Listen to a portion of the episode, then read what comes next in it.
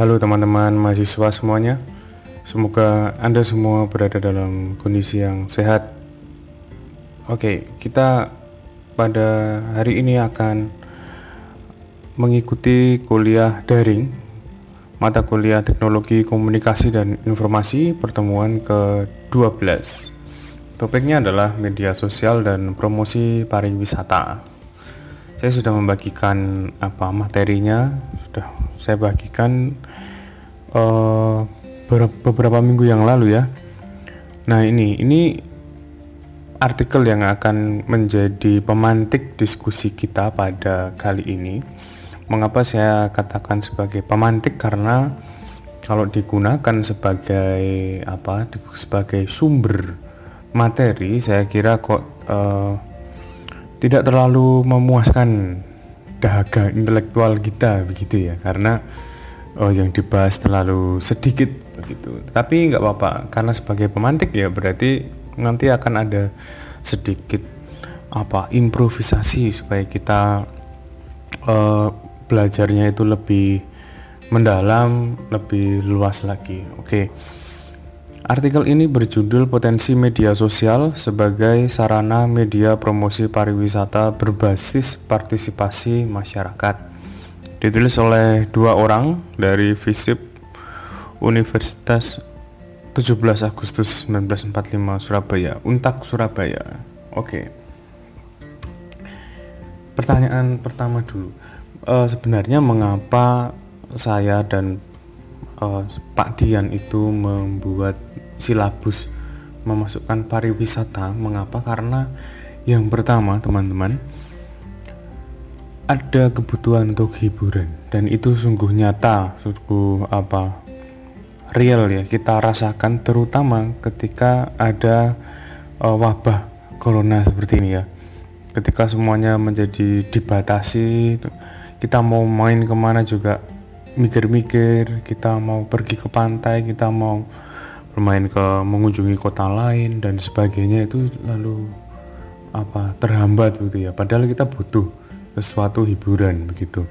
Maka uh, katanya katanya saya saya pernah baca hal-hal yang meningkat uh, selama pandemi ini adalah yang pertama itu kalau tidak salah pembelian uh, Netflix begitu ya karena mereka membutuhkan hiburan yang bisa dilakukan di rumah begitu.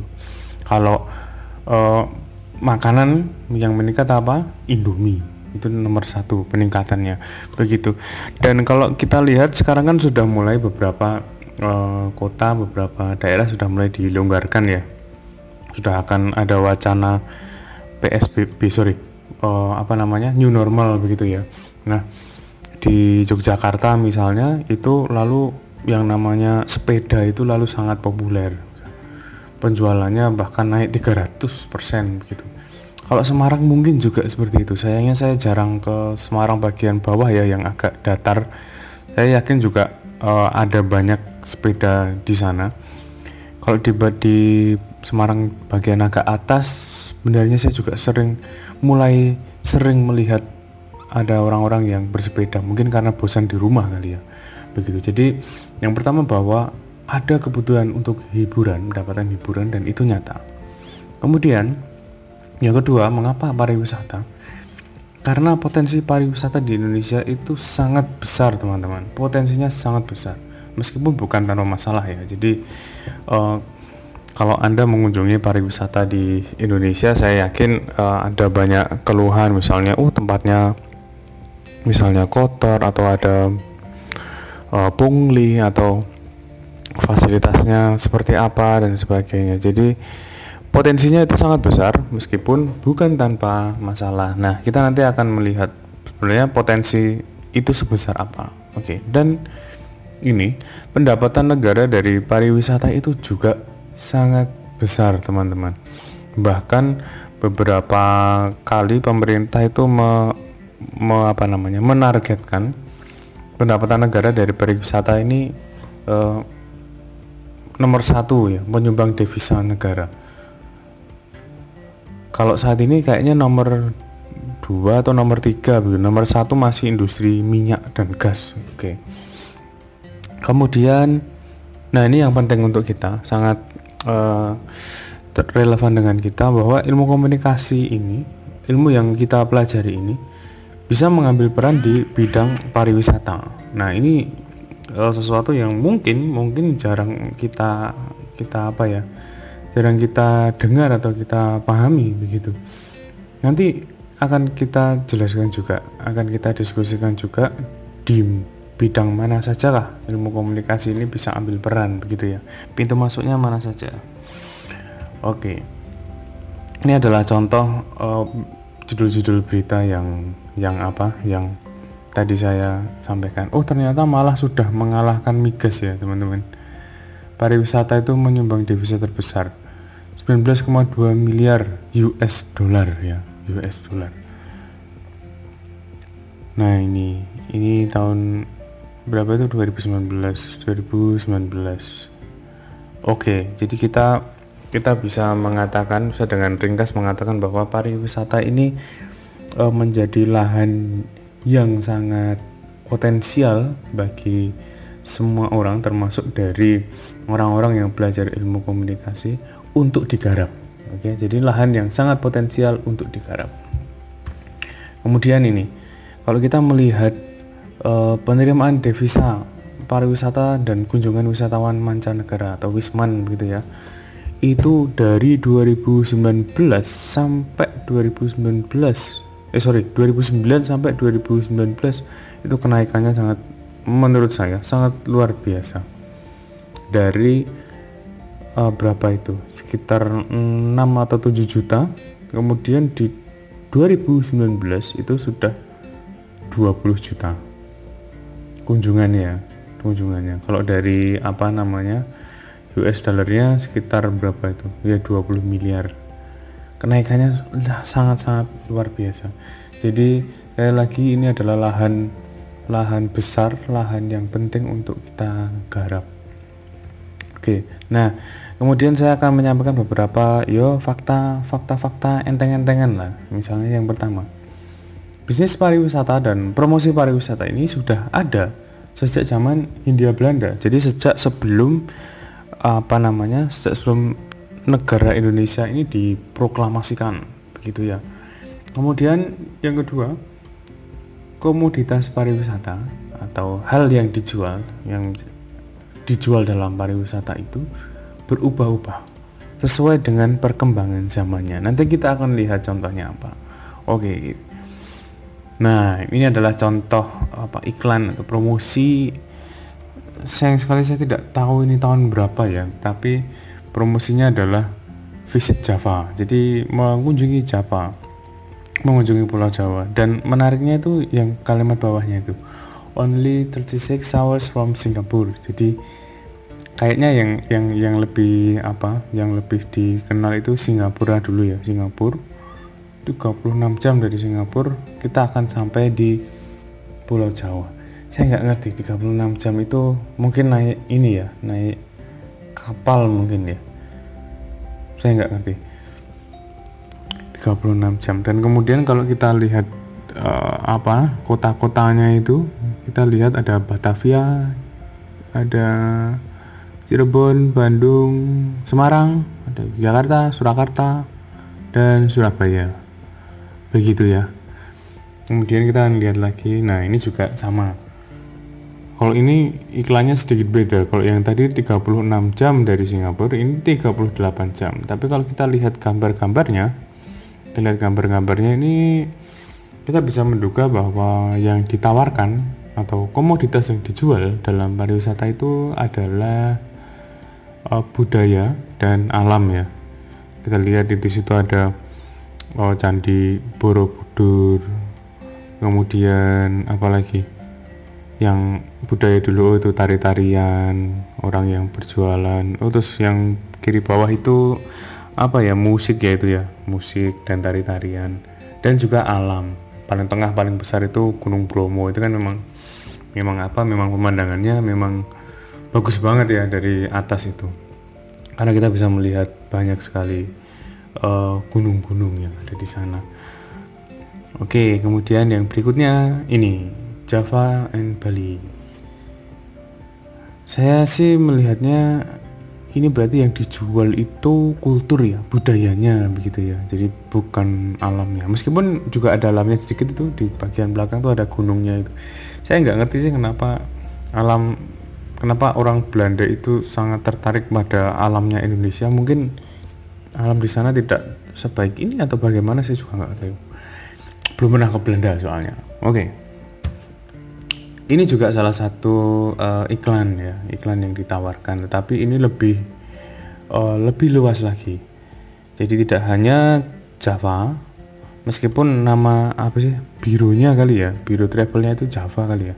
Tapi tidak hanya Java yang ditawarkan tetapi mulai dari Sumatera Borneo Kalimantan ya Jawa kemudian Celebes Sulawesi dan bawah-bawahnya tuh saya nggak kelihatan tulisannya apa menariknya adalah Papua tidak ditawarkan ya. Papua tidak ditawarkan. Saya tidak tahu kenapa. Apakah waktu itu Papua belum belum terjangkau oleh Belanda atau bagaimana saya nggak tahu. Tapi kalau sekarang kan oh, pariwisatanya di Papua terutama yang apa yang paling terkenal nih ini ya apa namanya Raja Ampat itu ya. Oh, itu sangat bagus pemandangannya.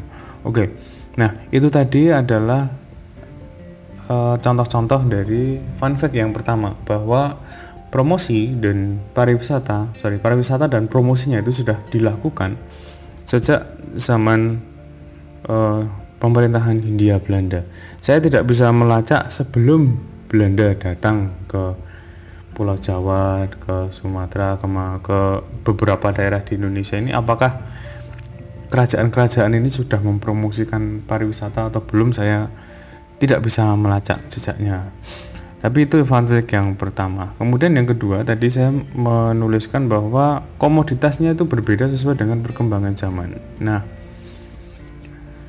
uh, sejak awal 1990-an uh, semenjak uh, Presiden Soeharto itu mulai uh, berbaik-baik dengan menjalin hubungan yang baik dengan kalangan Islam, perkembangan Islam di Indonesia dan mungkin juga berbarengan dengan yang di dunia itu semakin besar ya, semakin apa jumlah uh, penganut agama Islam itu semakin besar, kemudian pengaruh-pengaruhnya juga semakin besar, termasuk di dalam pariwisata. Nah, Indonesia, nah ada penerapan wisata halal di Danau Toba misalnya uh, karena mengapa sekarang saya tanya dulu. Mengapa kira-kira ada uh, wacana tentang wisata halal ini? Ya tentu saja karena banyak uh, banyak orang beragama Islam atau Muslim dan Muslimah yang membutuhkan uh, pariwisata, membutuhkan hiburan, tetapi tetap sesuai dengan ajaran agamanya begitu. Dan itu jumlahnya banyak, makanya Itulah kenapa banyak pemerintah daerah yang juga lalu mempromosikan pariwisata halal atau wisata halal termasuk yang di Danau Toba ini. Nah, setahu saya sempat terjadi apa ya? protes ya. Protes tentang wisata halal di Danau Toba ini karena apa? Oh, konon konon katanya karena halal lalu tidak boleh me masak masakan misalnya babi itu kan dianggap haram dan sebagainya. Padahal kalau menurut yang di sini nggak juga sih. Tidak kita larang itu wisata halal hanya sekedar memberi kebutuhan bagi wisatawan bla bla bla bla gitu ya. Oke kemudian bahkan juga ada pameran pariwisata halal ini dilakukan oleh Dinas Pariwisata dan Kebudayaan Provinsi DKI Jakarta begitu.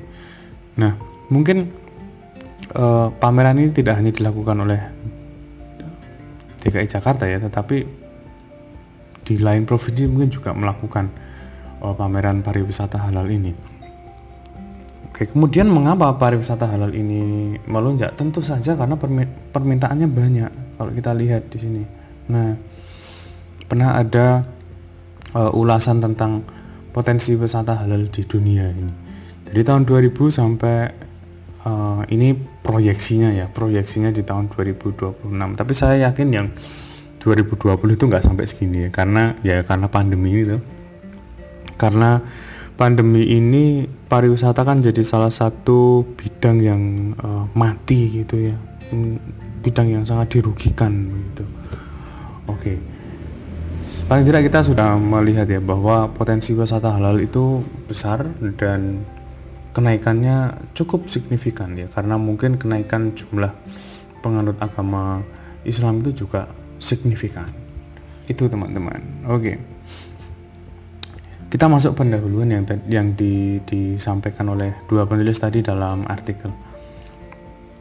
Pertama mereka me, menceritakan tentang promosi wisata menggunakan metode konvensional.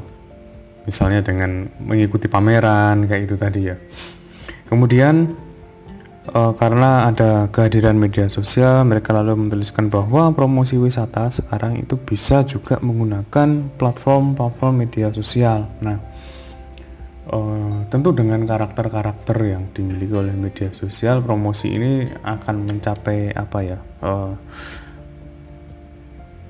apa namanya?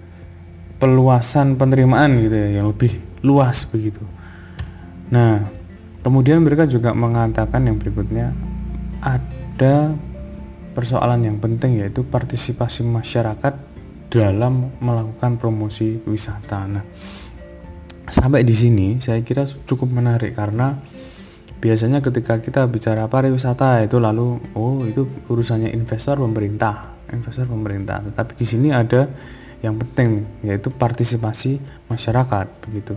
Nah, kemudian rumusan masalahnya adalah Bagaimana potensi media sosial sebagai sarana media promosi pariwisata berbasis partisipasi masyarakat? Begitu.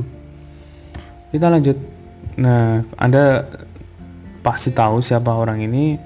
Mengapa? Karena di bagian pendahuluan berikutnya adalah si dua penulis ini menuliskan tentang media sosial, Facebook dan Instagram sebagai media yang digunakan oleh uh, masyarakat dan juga agen-agen travel untuk mempromosikan pariwisata begitu ya.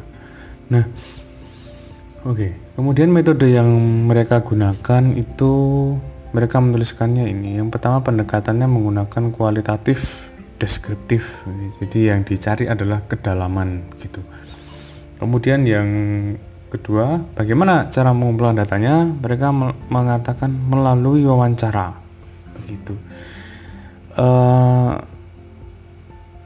sayangnya di dalam hasil dan pembahasan dan juga di bagian apa metode itu tidak dijelaskan ya.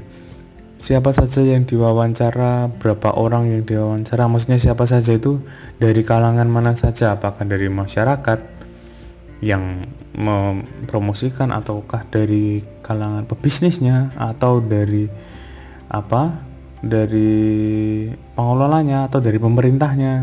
Tidak dijelaskan kepada siapa mereka melakukan wawancara. Kemudian di bagian hasil dan pembahasan mereka juga tidak memaparkan hasil wawancaranya gitu nah ini uh, hal yang uh, kurang memuaskan daga tadi ya. Nah kemudian apa namanya inti dari hasil dan pembahasannya itu adalah kayak gini kok. Kalau saya uh, gambarkan ya jadi mereka tuh menganggap yang namanya partisipasi masyarakat itu ya kita datang ke tempat wisata, kita lalu selfie menunjukkan, "Bu, kita ada di sini" dan menunjukkan apa keindahan atau apalah tempat yang kita kunjungi itu. Kemudian kita posting di media sosial, dilihat oleh followers kita, kemudian followers kita itu datang sebagai pengunjung di tempat yang kita datangi, lalu selfie, begitu seterusnya. Jadi ini di luar dugaan saya karena ketika kita melihat partisipasi itu saya kira ada langkah-langkah yang lebih terstruktur begitu ya. Ternyata begini nih yang yang yang yang apa yang digambarkan oleh kedua penulis tadi. Nah, hal yang perlu digarisbawahi adalah menurut mereka partisipasi masyarakat itu seakan uh, bersifat alamiah dan otomatis gitu ya. Jadi udah nggak usah dibikin nggak usah dibikin gerakan nggak usah dibikin programnya. Dan nanti lah masyarakat datang sendiri kemudian foto-foto sendiri upload sendiri nanti juga mereka akan mengundang yang lain. Begitu kira-kira. Ya mungkin satu dua bulan akan berhasil ya. Tetapi uh, saya kira tidak akan lama. Contohnya ya contohnya ya. Contohnya uh, kakak kelas anda itu ada yang pernah melakukan liputan di Kampung Pelangi. Nah, liputan di Kampung Pelangi dan hasilnya lumayan masuk finalis di lomba nasional ya, lomba jurnalistik nasional di uh, Jogja waktu itu. Nah, mereka menemukan hal yang menarik. Mengapa Kampung Pelangi itu sekarang tidak lagi ramai? Ketika mereka datang ke sana, oh, pada cerita bahwa ya memang satu dua bulan apa itu sangat ramai sangat viral begitu. Tapi setelah itu ya sudah. Orang tidak lagi berkunjung ke kampung pelangi. Ya mungkin karena ya udah tuh mau lihat apa lagi di sana. Oh apa namanya dinding jalan apa warna-warni. Ya sudah udah foto ya sudah. Mau, mau apa lagi yang dilihat di sana gitu kira-kira. Oke. Itu yang terakhir tadi garis bawahnya adalah partisipasi masyarakat itu seakan alamiah dan otomatis begitu. Nah, lalu kesimpulannya, kesimpulannya eh, potensi besar apa namanya? Ada potensi besar dari media sosial itu dalam promosi pariwisata. Meskipun tanpa diatur atau tanpa dikoordinasi sesuai dengan garis bawah yang tadi saya apa saya sampaikan di bagian hasil dan pembahasan. Nah, uh, ada beberapa hal yang perlu saya sampaikan terkait dengan konten dari artikel ini. Saya tidak bisa mengomentari prosesnya karena tidak tahu prosesnya toh. Saya kita tidak tahu berapa yang di apa berapa yang diwawancara dan siapa saja yang diwawancara, tetapi kita bisa mengkritik kontennya. Pertama, menurut saya kedua penulis ini melakukan simplifikasi ya. penyederhanaan yang uh, menurut saya justru mengurangi hal-hal yang menarik jadi hal-hal yang seharusnya dibahas bukan seharusnya ya yang sebaiknya dibahas karena itu berkaitan dengan media sosial berkaitan dengan partisipasi masyarakat itu tidak dibahas jadi yang namanya partisipasi, partisipasi masyarakat itu disederhanakan atau disimplifikasi itu tadi hanya sekadar datang selfie upload kemudian mengundang yang lain. Datang selfie upload mengundang yang lain. Gitu toh.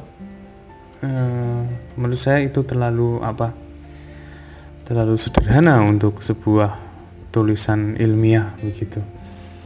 Kemudian tidak tidak terlalu dieksplor ya tidak terlalu diidentifikasi. Apa sih persoalan dan potensi pariwisatanya begitu.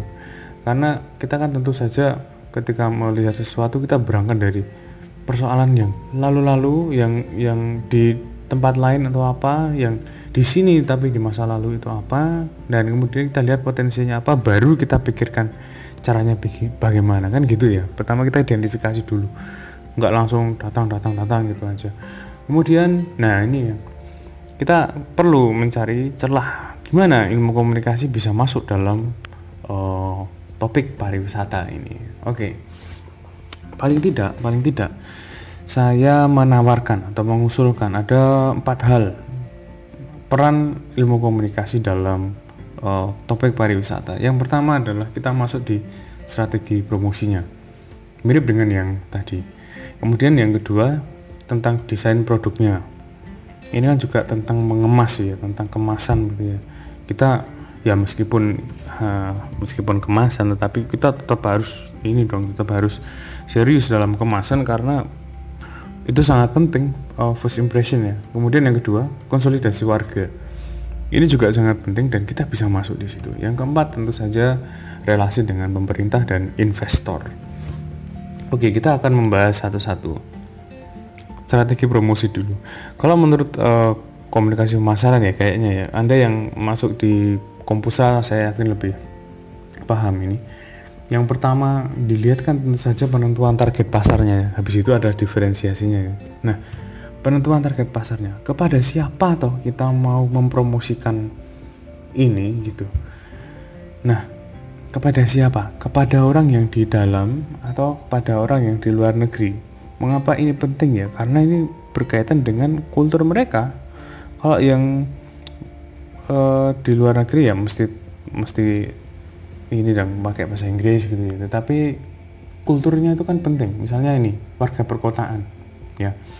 Misalnya kita akan mempromosikan tempat wisata di Ubud di Bali. Kalau Anda pernah lihat itu di Ubud itu kan tempatnya ini ya banyak sawah-sawah terus ada uh, di tengah sawah itu ada jalan yang bagus dan panjang itu untuk untuk apa untuk jogging atau untuk sepedaan atau apa begitu.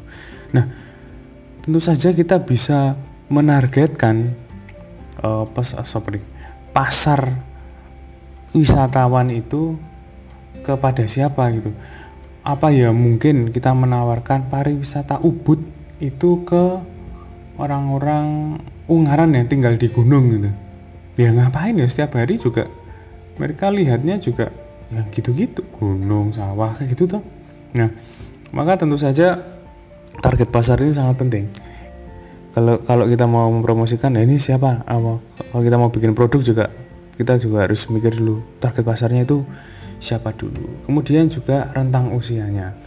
Kalau kita mau menawarkan promosi wisata yang alam yang agak ekstrim, misalnya apa sih namanya? Yang arung jeram itu, nah rafting misalnya. Nah kita kan harus mikir juga ini usia berapa nih yang bisa dikirim terlalu kecil juga berisiko yang terlalu tua juga berisiko kan seperti itu. Oke, kemudian yang kedua adalah tentang produksi pesannya. Nah, produksi pesannya tentu saja sesuai dengan target pasarnya. Jadi oh, kalau yang di luar negeri tidak cuma bahasanya tapi juga cara menyampaikannya. Kemudian kalau yang di perkotaan bagaimana? Di rentang usia yang begini, rentang usia misalnya oh, kita mau bikin ya, promosi pariwisata di mana itu? Karimun Jawa misalnya. Itu untuk yang muda-muda usia 16 eh, atau 17 sampai 30 tahun misalnya. Oke berarti kata-katanya kita bikin seperti apa. Kalau yang muda-muda mungkin males itu untuk untuk apa untuk masuk ke kolam yang ada hiunya ngapain. Mending apa uh, renang-renang di laut atau bakar-bakar makan-makan gitu-gitu ya kira-kira ya. Oke kemudian storytelling. Ini juga salah satu metode dalam uh, pemasaran ya. Kita membuat cerita yang mungkin bisa menyentuh mungkin bisa apa menarik uh, pasar gitu ya atau atau ini saya nggak ngerti sih secara etika bagaimana kita bisa bikin gimmick misalnya apa misalnya ada uh, ada tempat wisata yang baru dan itu uh, agak horor. Nah, kita bisa mengangkat cerita-cerita horor yang ada di situ sehingga, wih, jadi penasaran, bikin-bikin orang itu penasaran untuk datang ke sana dan membuktikan apakah benar. Contohnya ya, contohnya ini bukan cerita horor sih, tapi contohnya adalah uh, yang di Jogja itu di alun-alun. Katanya kalau ini mitos, kalau kita bisa jalan sambil menutup mata kemudian kita jalan melewati dua pohon beringin besar yang ada di tengah alun-alun Yogyakarta itu semua keinginan kita, semua impian kita bakal terkabul misalnya gitu ya. Nah, orang lalu datang sana dan itu jadi potensi pariwisata yang cukup besar. Banyak orang yang lalu menawarkan sewa apa namanya? Sewa penutup mata gitu. Oke, itu gimmick gitu ya kemudian desain produk desain produk itu tidak hanya apa ini mau di, produk makanannya ini mau didesain box apa bundar apa gimana nggak gitu ya tapi juga misalnya kita perlu mengidentifikasi hal-hal yang menonjol yang ada di dalam tempat wisata itu apa yang menonjol di sana? Kalau memang ternyata yang menonjol adalah pemandangannya oke okay lah kita garap pemandangannya gitu. Jadi kalau mau bikin apa pastikan itu mengarah ke pemandangan itu. Jadi kalau di foto bagus.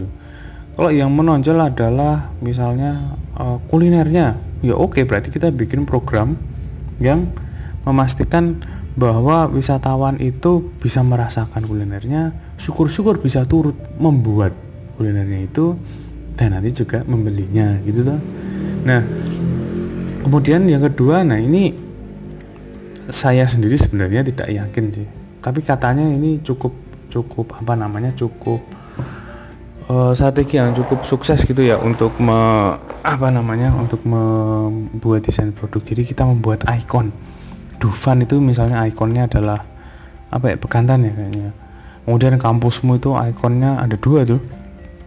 Dimas sama Vanika atau apa ya kalau nggak salah. Begitu ya. Kemudian berkait uh, memproduksi event. Jadi kita bisa bikin event di situ. Misalnya ya misalnya ngayuk jazz ini beberapa tahun terakhir itu dilakukan di desa-desa wisata di Jogja. Ini sangat menarik. Saya pernah datang kalau nggak salah di desa namanya Brayut atau apa begitu. Dan ini sangat menarik. Jadi sebuah desa itu kan ada beberapa tanah yang uh, lapang ya. Misalnya halaman rumahnya Pak X itu luas banget kayak bisa tempat untuk apa main volley berapa lapangan misalnya gitu ya. Nah itu bisa kita bikin panggung. Jadi ketika saya masuk ke sana ke desa wisata itu uh, sudah ada beberapa panggung dan setiap panggung itu sudah ada jadwalnya. Seru banget. Jadi kita bisa jalan ke panggung sini uh, lihat uh, balawan. Kita jalan ke panggung sini lihat uh, dewa bujana. Kemudian kita panggung yang lain lagi kita lihat siapa lagi. Lu menurut saya itu uh, cara promosi yang cukup baik ya. Jadi ini mirip dengan yang apa unika apa namanya? Sugi Jazz kemarin ya. Jadi ada dua panggung tapi kalau yang di, di kan dua panggungnya kan hadap-hadapan ya. Hadap-hadapan dan kayak kurang seimbang gitu antara yang panggung utama dengan panggung yang komunitas gitu. Tetapi kalau yang di Brayut itu kok saya lihat di Ngayuk Jazz ya terutama ya. Di Ngayuk Jazz itu kok saya lihat semuanya tuh rata gitu. Sama-sama ramenya gitu. Oke lanjut. Kemudian konsolidasi warga. Ini penting dan ini bisa kita masuki sebagai uh, orang yang belajar ilmu komunikasi pertama. Ini tentang opinion leader. Ingat ya di mata kuliah apa ya komunikasi masa ya? Kita perlu mengidentifikasi dulu ini siapa toh? Di tempat ini siapa opinion leadernya? Siapa yang berpengaruh, siapa yang suaranya itu didengarkan oleh warga gitu. Ini sangat penting karena kalau kalau kita tidak mendekati opinion leadernya, oh nanti bisa uh, tidak solid gitu suaranya. Dan opinion leader itu belum tentu Pak RT, Pak RW atau apa nih. Bisa jadi opinion leader itu uh, malah Karang Taruna ya misalnya. Nah, oke. Okay. Kemudian di dalam membuat kesepakatan itu juga kita perlu mendampingi karena banyak sekali eh, contoh-contoh uh, tempat tempat wisata yang uh, ramai sekali tapi kemudian sempat ditutup karena warganya konflik sendiri. Ada yang konflik tanah konflik apa konflik apa gitu. Misalnya uh, di Klaten itu juga ada yang kayak gitu tutup. Sempat karena ada konflik. Di Kulon Progo di Jogja juga itu tentang apa sih? Oh, tentang air-air itu loh. Ya kayak rafting-rafting gitulah. Itu juga konflik juga. Nah kita dalam membuat kesepakatan juga belum mendampingi. Kemudian tentu saja tujuan dari membuat apa merancang tempat wisata itu adalah sustain alias uh, tahan ya tahan lama gitu. Atau kalau dalam bahasanya apa bahasanya Instagram atau apa sekarang tuh ya repeat order gitu. Jadi tujuannya adalah membuat orang itu yang sudah datang ke situ besok datang lagi gitu. Jangan seperti yang kayak di uh, misalnya kampung pelangi itu orang datang ke sana foto-foto ya, ya, ya upload ya sudah gitu aja. Terus habis itu ke situ lagi ah, mau ngapain gitu. Mau mau cari makan juga ya mungkin nggak terlalu apa nggak terlalu banyak juga pilihan juga nggak apa gitu. Mau cari apa lagi gitu kalau sudah foto-foto ya sudah begitu. Nah itu saja tujuannya adalah sustain ya kita bertahan lama. Kayak misalnya ini pemerintah itu menggenjot uh, desa wisata desa wisata. Sekarang sekarang ya sekarang pemerintah itu sedang menggenjot menargetkan ada pembukaan berapa desa wisata. Tetapi ketika saya baca uh, hasil riset tentang desa wisata ternyata rata-rata desa wisata itu hanya bertahan selama tiga bulan. Tiga bulan. Mengapa ya? Karena ya itu tadi tidak disiapkan. Atau justru desa wisatanya terlalu dipaksakan gitu. Sebenarnya sebenarnya potensinya apa tapi dipaksakan jadi apa. Kemudian tidak mudah loh teman-teman untuk mengubah kultur orang dari uh, misalnya bertani jadi jualan. Itu tidak mudah sangat tidak mudah. Begitu. Oke kemudian tentang pemerintah investor. Ya ini ini tentu saja anda yang mengambil mata kuliah apa ya? Lobby dan negosiasi ya itu sangat sangat penting. Ya mengapa kita perlu melibatkan pemerintah? Tentu saja karena uh, ada perizinan dan regulasi yang kita patuhi. Jangan sampai malah kejegal itu harusnya pemerintah kan mendukung ya melalui dinas apa sih? Pariwisata dan budayaan itu. Tapi jangan sampai malah oh, kita merasa kita dijegal oleh perizinan dan regulasi yang diterapkan oleh pemerintah. Kemudian yang kedua, memperluas jaringan dan lobby. Tentu saja ini tujuannya untuk mendapatkan uh, investor gitu ya. Misalnya apa? Saya pernah ikut, ya pernah lihat ya uh, rapat pengembangan pariwisata di Indonesia Timur, di kawasan Indonesia Timur itu waktu saya masih jadi wartawan dulu. Uh, yang datang itu adalah orang dari Indonesia Timur sendiri. Kemudian mereka bercerita, di sini itu pemandangannya bagus sekali kemudian uh, makanannya juga enak-enak. Tetapi uh, apa namanya investor itu tidak datang ke situ. Maka turis-turis yang datang turis-turis mancanegara itu tidak nyaman karena mereka tinggal di rumahnya warga misalnya. Nah yang lalu dibikin apa sih? Bikin penginapan. Ya itu mungkin bagus ya karena justru bisa merasakan kehidupan warga. Tetapi mereka tidak nyaman ketika maaf ya harus buang air besar di WC jongkok misalnya. Nah, itu kemudian tidak ada tisunya dan sebagainya. Ini kalau tidak ada pengetahuan-pengetahuan semacam itu ya ya tentu saja tidak tidak apa ya tidak menarik untuk orang luar begitu ya. Dan juga untuk kita sendiri sih misalnya apa apa mau kita datang ke mana dengan fasilitas yang tidak uh, tidak terlalu enak. Misalnya juga kita datang mau ke pantai-pantai di Belitung uh, melihat yang itu apa film Laskar Pelangi itu. Oke okay. kemudian kita sampai di sana terus wah ini transportasinya naik apa ini? Nggak nggak gampang juga. Jadi memang memang untuk untuk mengembangkan sebuah tempat wisata itu kaitannya banyak banget. Dimulai dari apa infrastruktur jalan, kemudian sistem transportasinya bagaimana, kemudian makanannya seperti apa dan listrik masih banyak yang harus diperhatikan, harus harus dipertimbangkan ketika membuat sebuah tempat wisata. Termasuk juga fasilitas kesehatan begitu. Kita senang berusuk-berusukan jauh-jauh apa-apa, ternyata ternyata tiba-tiba sakit malaria misalnya dan tidak ada satupun fasilitas kesehatan di situ, kan bahaya. Begitulah. Nah, oke okay, teman-teman, uh, saya menyadari bahwa ini pembahasannya melebar ya dari media sosial melebar ke pintu masuk ilmu komunikasi pada bidang turisme. Tapi maksud saya adalah uh, kita mengimprove artikel itu tadi supaya uh, lebih lebih apa ya lebih menggigit dan lebih membuka kita akan inspirasi-inspirasi gitu ya. Jadi saya yakin Anda sebentar lagi akan menjalani KKP kuliah kerja praktik, kemudian KKN atau KKU atau Anda sendiri yang sekarang sudah mulai bergerak di bidang sociopreneurship misalnya. Nah, semoga yang tadi disampaikan itu bisa menjadi inspirasi ya karena begini. Yang namanya uh, ilmu komunikasi itu bisa masuk ke banyak hal dan kalau kita melihat dari banyak hal itu mana yang punya potensi yang besar untuk dikembangkan nah, pariwisata ini adalah salah satunya. Baik itu saja yang dapat saya sampaikan. Terima kasih teman-teman sudah menyimak. Oh, kemudian kita akan ini ya diskusi di forum tentang materi hari ini dan juga tentang uh, uas yang akan anda tulis. Eh sorry, uas yang akan anda kerjakan dibikin dalam bentuk video. Begitu teman-teman, terima kasih sekali lagi saya pamit undur diri.